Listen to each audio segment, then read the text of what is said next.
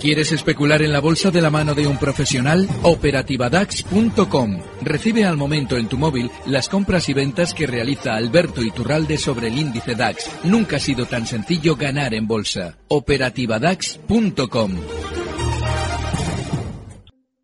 Capital Radio, la genuina radio económica.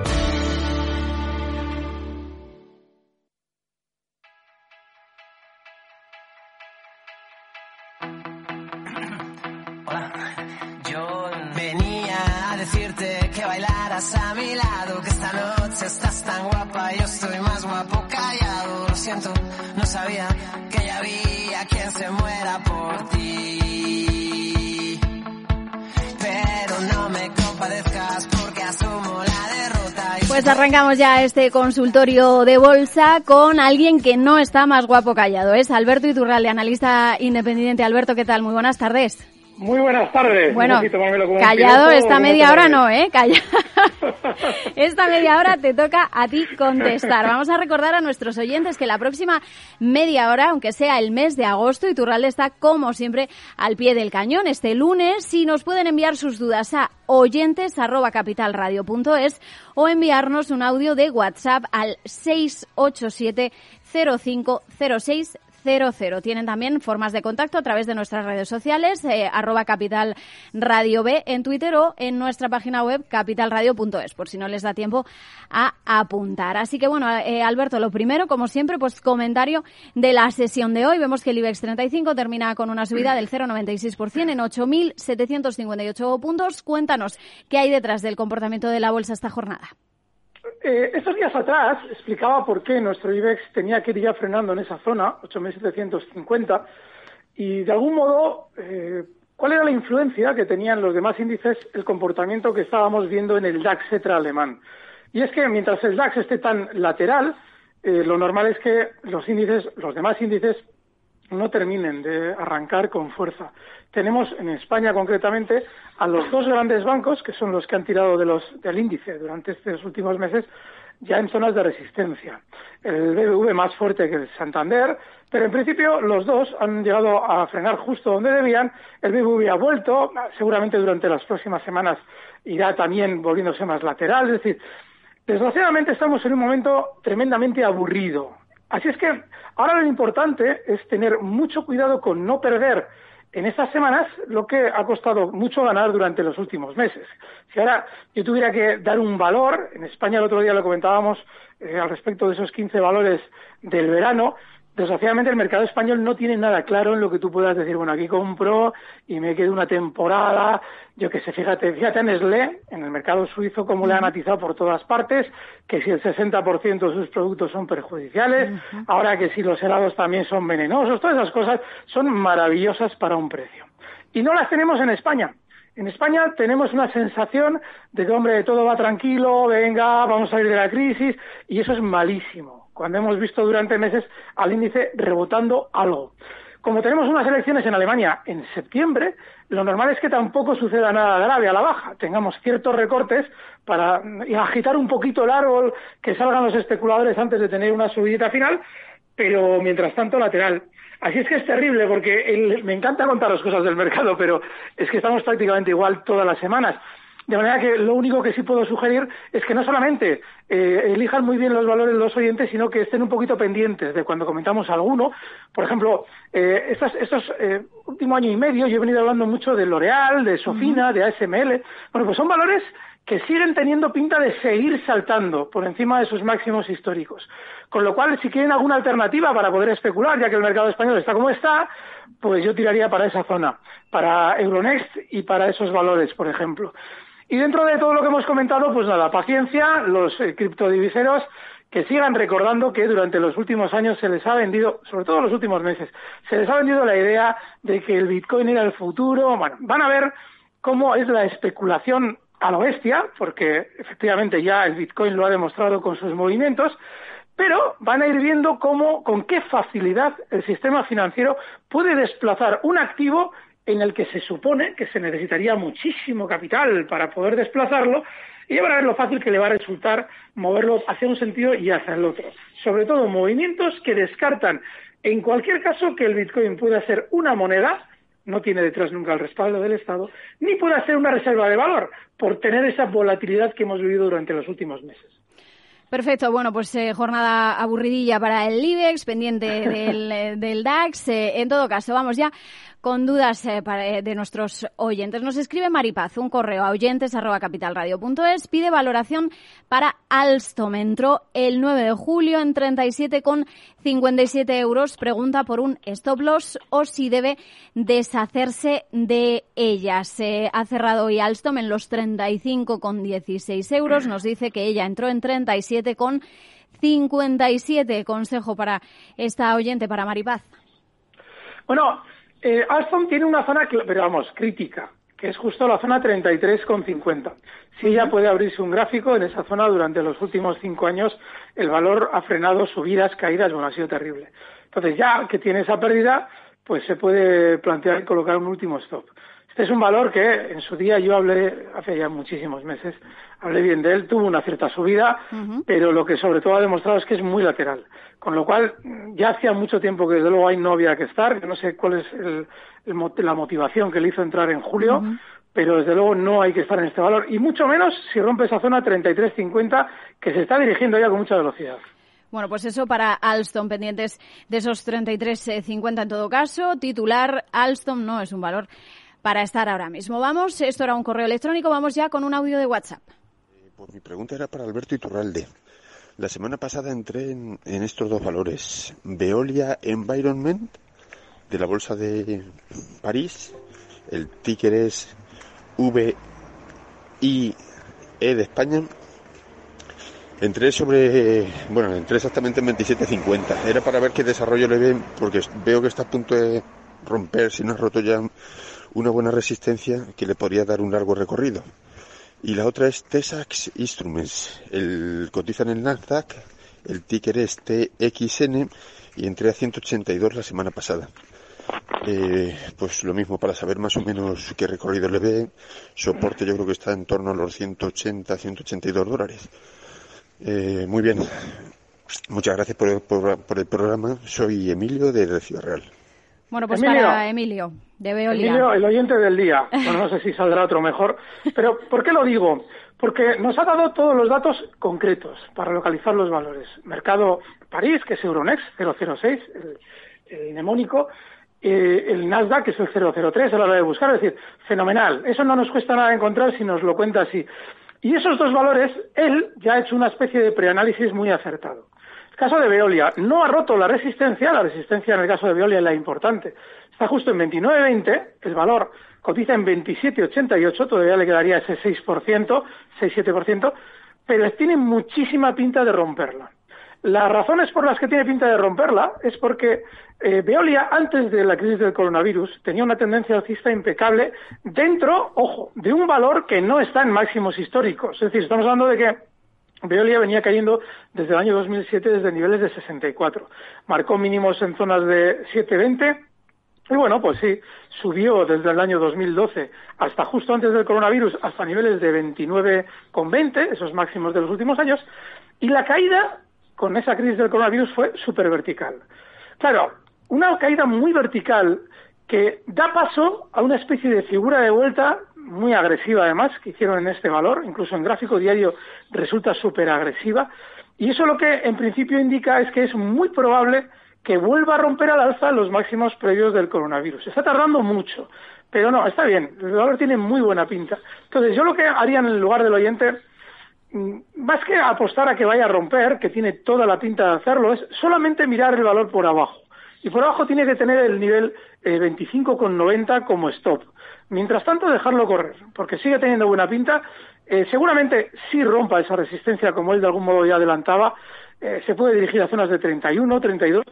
Y está muy bien, porque es un valor muy difícil, es un valor de estos que es, raro que alguien te lo traiga. Hombre, si, si él ha abierto el gráfico desde muy cerca, probablemente sí lo vea muy alcista. Pero visto en el largo plazo no es tan alcista, pero, pero sí tiene muy buena pinta inmediata, con lo cual, buen valor. El otro, Texas Instruments, creo que era. Sí, eso es. Sí, tiene además eh, el stop donde él ha dicho. O sea, lo ha ajustado mucho igual un poquito más, va, sí, está bien, en esa zona 82, muy bien. Es un valor, ojo, este tiene una pega solo, ¿eh? y esto es muy importante. Es un valor muy alcista, esa es la parte buena y además el oyente seguro que lo ha elegido un poquito con ese criterio, fenomenal. Pero es un valor mucho más lento de lo que parece.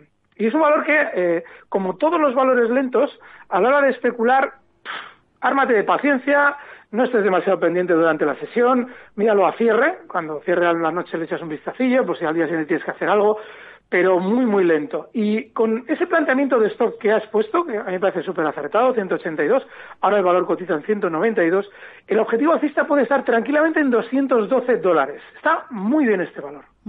Vamos también con otro correo. Nos escribe José Luis y nos pregunta, en este caso por valores españoles, Aircross, ENCE y también por IAG. Uf, pues, droga dura. Sí, no, esos valores, esos valores son sobre todo Aircross y ENCE. Son droga muy dura.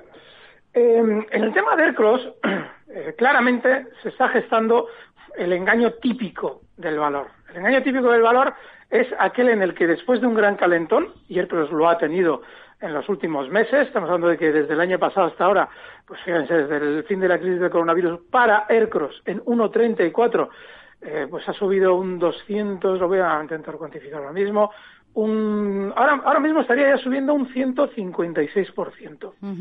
¿Qué es lo que pasa? Que estos valores, cuando realizan subidas como la que hemos visto en los últimos meses, de tan rápidas en Aircross, sobre todo lo que te están queriendo decir es que van a volver a las andadas. ¿Cuáles son las andadas en Aircross? Pues lo de siempre. Una gran compañía, unos grandes resultados, algún día va a cotizar en 5, en 500, en 600, nos vamos a hacer de oro. Y todo esto sentados en la silla. Eso lo que conlleva es que el núcleo duro de la compañía está muy preocupado de que ustedes no vendan. Quieren que se quede usted dentro de la compañía para poder vender ellos, con los calentones que se están viviendo y con las noticias positivas que vendrán. Eh, ahora ya saben cuáles son las estrategias típicas. Esta Sousa la conoce muy bien, el de Farmamar, que es el de entrar en los foros a, hablar muy bien del valor, en ocasiones con diferentes nombres, como si fueran 80 y la madre y solo es uno. Este tipo de cosas que hacen estos valores en las redes sociales son son muy cutres. Ustedes dirán, oye, pero ¿cómo hace un tío que de un valor que está cotizando en la bolsa haciendo esas cosas? Bueno, pues porque es dinero. Es decir, cada vez que ustedes tienen una sensación compradora, la transmiten a sus congéneres y eso es dinero para toda esta gente. Lo digo porque Aircross nos sirve como excusa para explicar algo que se ha realizado en los últimos 20 años en innumerables ocasiones. Y Aircross lo ha hecho también en muchas ocasiones. Lo ha hecho Aircross, lo ha hecho Farmamar, lo han hecho muchas empresas.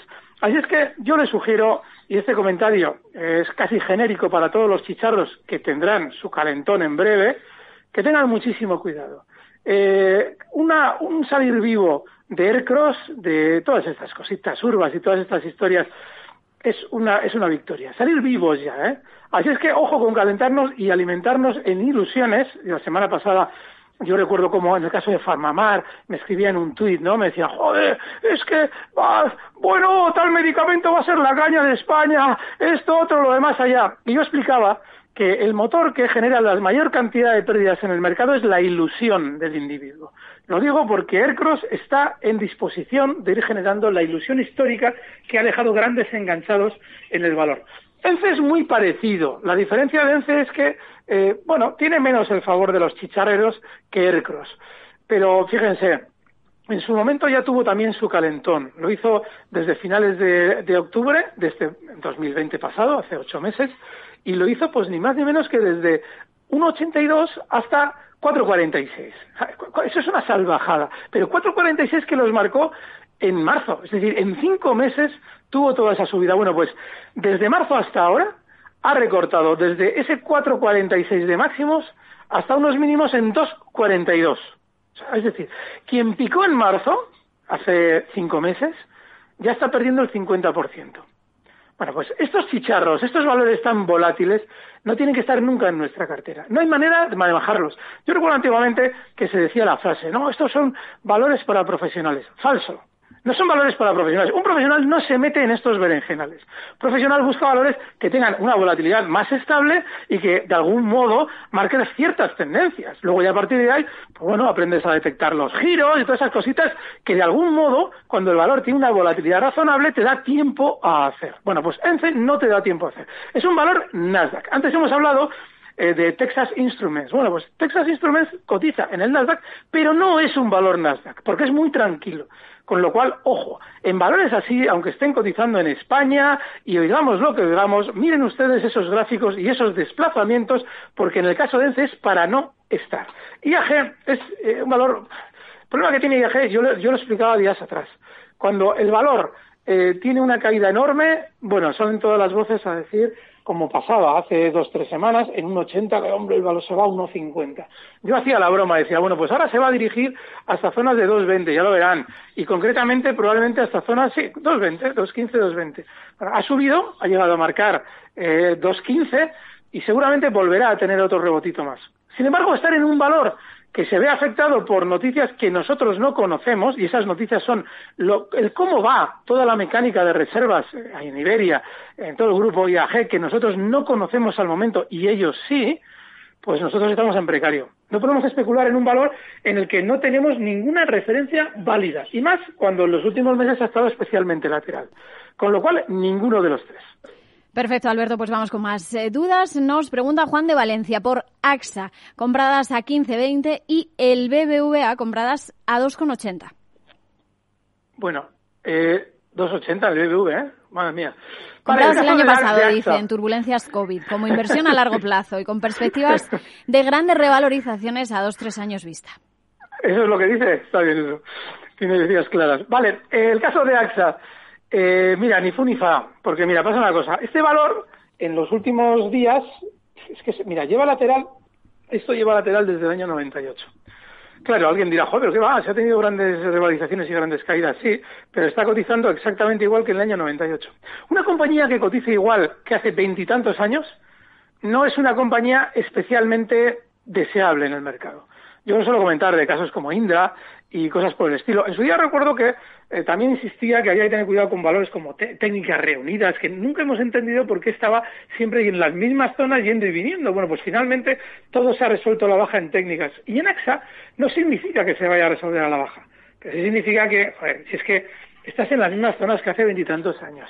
Pero ah, es que ha pasado por esta zona 21.56 donde cotiza de unas 10, 12 veces que pueda tener un rebote. Bueno, y, tú vas a estar intentando prever un rebote en un valor sin tendencia de ningún tipo. Mira, los bancos, el BBV, el que nos has, el que nos has preguntado, sí que tiene una lógica, porque tuvo un momento con un gran sentimiento negativo. Yo recuerdo cuando, fíjate, yo también había eh, criticado a la banca y había explicado por qué eran tan bajistas cuando nos encontrábamos a partir ya de octubre y noviembre en más de un minuto de oro los viernes a la mañana sorprendía que yo saliera pues con Santanderes y cosas de estas. ¿Por qué? Pues porque tienen un gran sentimiento negativo. También está muy lateral en el largo plazo, porque tiene esos vaivenes también. Pero el BBV, como todo en la bolsa española, hace trampas visibles. AXA no te las hace porque en Europa son un poquito más serios. Sin embargo, en España, que somos muy de pandereta con la bolsa, aquí enseguida te salen a decir, uy, qué mal estamos, y suben. Y cuando están muy bien, uy, qué bien estábamos, y bajan. Entonces, esas cosas son súper detectables. Entonces, tú tienes 280 de fenomenal. Vale, pues espérate unas, unas semanas más, en el especial que hacíamos, que publicaba ayer Capital Radio en YouTube, lo explicaba, que los bancos probablemente todavía van a tener una sensación de gloria más durante los próximos meses para ir formando un techo. pues aprovechate, aprovechate porque si las tienes también compradas y te van a dar tiempo a vender, ahora tienen que estar durante meses empapelando a todos sus clientes con los fondos, es decir, esos fondos del BBV y de todos los bancos comprando acciones de la compañía al núcleo duro, en cierto modo engañando a sus clientes, bueno, pues a ti te va a dar tiempo. A ir viendo todas esas estrategias en las que, hombre, ahora dividendos, fíjate que nos dijo el Banco Central que no los diéramos, pero sí, sí, nos dejan darlos porque estamos tan bien, somos tan maravillosos, ahora en cinco euros, hombre, en dos estábamos fatal, pero es que en cinco somos tan guapos, cómprenos ahora. Bueno, pues eso es lo que vamos a tener que ver durante estos meses. Y a usted le va a dar tiempo a reaccionar saliendo. Vamos eh, con otra duda que nos eh, pregunta Litosman. Eh, nos pregunta por Boeing a 230 dólares. análisis a corto medio plazo con stops. Vamos a pasar, parece Boeing. Es que el tema de, miren, eh, el tema de todos, oh, miren, va a rebotar seguramente más, pero es que están, está en un valor, es que es un horror, mira, sí, me quedo con el primer oyente, lo pongamos como lo pongamos. Cuando hay una tendencia, sí, es que cuando hay una tendencia, eh, dices, bueno, tal, eh, dices, vale, esto tiene lógica porque hasta ahora tiene toda la pinta de seguir subiendo. Sin embargo, en el rebote de Boeing, que lógicamente no es una especial tendencia alcista, es solamente un rebote, por lo menos por ahora, tiene tales vaivenes que tú colocar aquí el cascabel al gato es que es complicadísimo. O sea, has tenido unos mínimos durante estos últimos días en 204. Ahora cotiza en 225. Esa zona de soporte, vale, es que tienes todo el gráfico regado de soportes y resistencias porque el rebote no se ha realizado de una manera limpia en la que, joder, que subida y tal. Esto, esto te ha dejado aquí un punto claro en el que tú más o menos sabes que aquí hay gente enganchada, aquí tienes una resistencia, aquí tienes un soporte. No. Y es un poco al hilo de lo que hemos comentado respecto de IAG. Claro que Boeing no va con las reservas de los, de los viajeros, porque no es una agencia de viajes ni es una compañía aérea, es un constructor. Pero si Boeing sí va viendo cómo están esas compañías aéreas, eh, eh, viendo cómo reaccionan eh, los usuarios, a fin de saber cuántos, cuántos aparatos va a poder entregar en X o Y tiempo. De manera que yo les sugiero que se quiten de estas cosas. Llevo ya muchos meses explicando por qué no hay que estar pendientes de Boeing, de, de Iberia, o de IAG, perdón, de toda esa, incluso también de, de Sol Melia. Es decir, todo lo que tiene que ver, con, ha sido afectado directamente con viajes y con COVID, hay que estar al margen, pero solo porque no tenemos referencias, no porque sean valores que no puedan subir. Y nos queda apenas un minuto, Alberto. Aprovecho para preguntarle un valor que nos pide recomendación Roberto de Faro. Vale, mira, yo le, eh, lo he comentado antes, me, estoy curando en salud, ¿eh? pero es, que está muy bien. Sofina, sé que soy muy pelma y que este es uno de los clásicos. Ayer dábamos 15 en, en esos valores de verano, pero es que Sofina en Euronext está de maravilla. Está en 397. Tiene toda la pinta de romper eh, durante estos días los anteriores máximos que sí, que están ahí en 398, a la vuelta de la esquina. Tú el stop lo puedes colocar justo en niveles de 389 y el siguiente objetivo alcista 410. Está fenomenal. Sofina, pues con ese valor nos quedamos. Tienen esos 15 valores tórridos del verano, especial verano con Alberto Iturralde en nuestro canal de YouTube, también en capitalradio.es. Alberto Iturralde, como siempre, muchísimas gracias por estar también al pie del cañón, incluso en el mes de agosto. Muy bien, fuerte abrazo. Un abrazo. Y a ustedes decirles que estén muy pendientes de nuestras redes sociales porque anunciaremos previamente cuando tenemos más consultorios con Alberto Iturralde aquí en Capital Radio.